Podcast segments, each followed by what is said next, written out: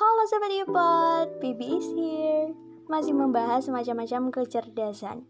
Di episode ke-66 ini aku bakal bahas kecerdasan musikal. Ngomongin kecerdasan, hal ini berhubungan sama anak.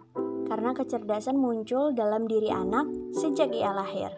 Nah kenapa Yupot ngomongin hal ini sih? Yang pertama, supaya kamu, seorang anak yang sudah dewasa, sadar kalau ternyata kamu punya kecerdasan musikal yang gak pernah kamu tahu dan bisa kamu kembangkan. Yang kedua, supaya nantinya kita sebagai calon orang tua nggak salah kaprah dalam mengarahkan anak.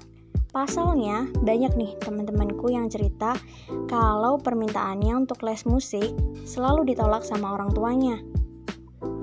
Kamu mending les kumon deh nak, biar nilai matematikamu bagus. Matematika selalu dijunjung tinggi. Relate nggak tuh? Atau bahkan semua mapel harus bagus. Sampai les mata pelajaran setiap hari. Padahal kamu gak minat karena kecerdasanmu di musikal. Sesuatu yang dipaksa emang gak enak tapi belum tentu outputnya jelek. Cuma sayang banget ketika kamu sejak kecil punya kecerdasan musikal dan itu udah gak dikembangkan. Nih, aku kasih tahu dulu ciri-ciri anak dengan kecerdasan musikal. Yang pertama, tertarik dengan alunan musik. Yang kedua, senang bersenandung. Yang ketiga, mengenali nada yang false atau salah. Yang selanjutnya, tertarik untuk mempelajari alat musik. Yang kelima, minta ikut les musik. Yang keenam, mendengarkan musik sesuai mood. Dan yang terakhir, suka menghadiri konser. It's kaget ya? Sama, coba dari ciri-ciri itu, ciri yang mana aja nih yang ada di kamu? Jangan bilang ada tiga sampai lima atau bahkan lebih. Ih, keren banget. Baru sadar sekarang kan kalau kamu punya kecerdasan musikal. Untuk kamu yang mau mengembangkan hal itu, gak ada namanya kata terlambat. Ada kesempatan kalau kamu mau mencoba. Tapi kalau kamu gak mau mencoba, ya gak akan ada kesempatan untuk jadi profesional dalam musik.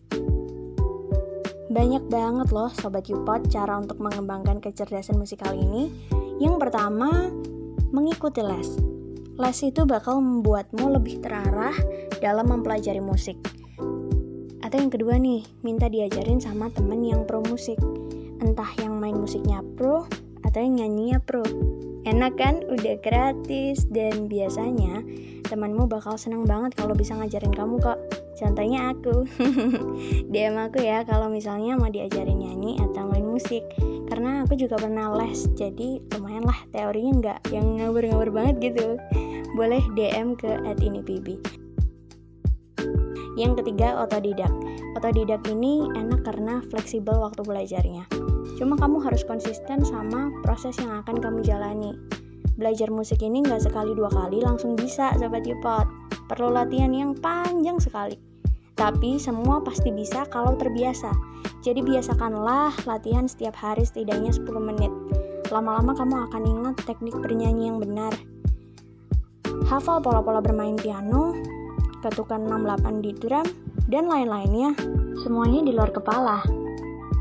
Buat kita yang sun akan jadi orang tua, ketika kita udah melihat ciri-ciri kecerdasan musikal, itu ada di dalam anak kita nanti, berikan mereka ruang untuk mengembangkannya ya.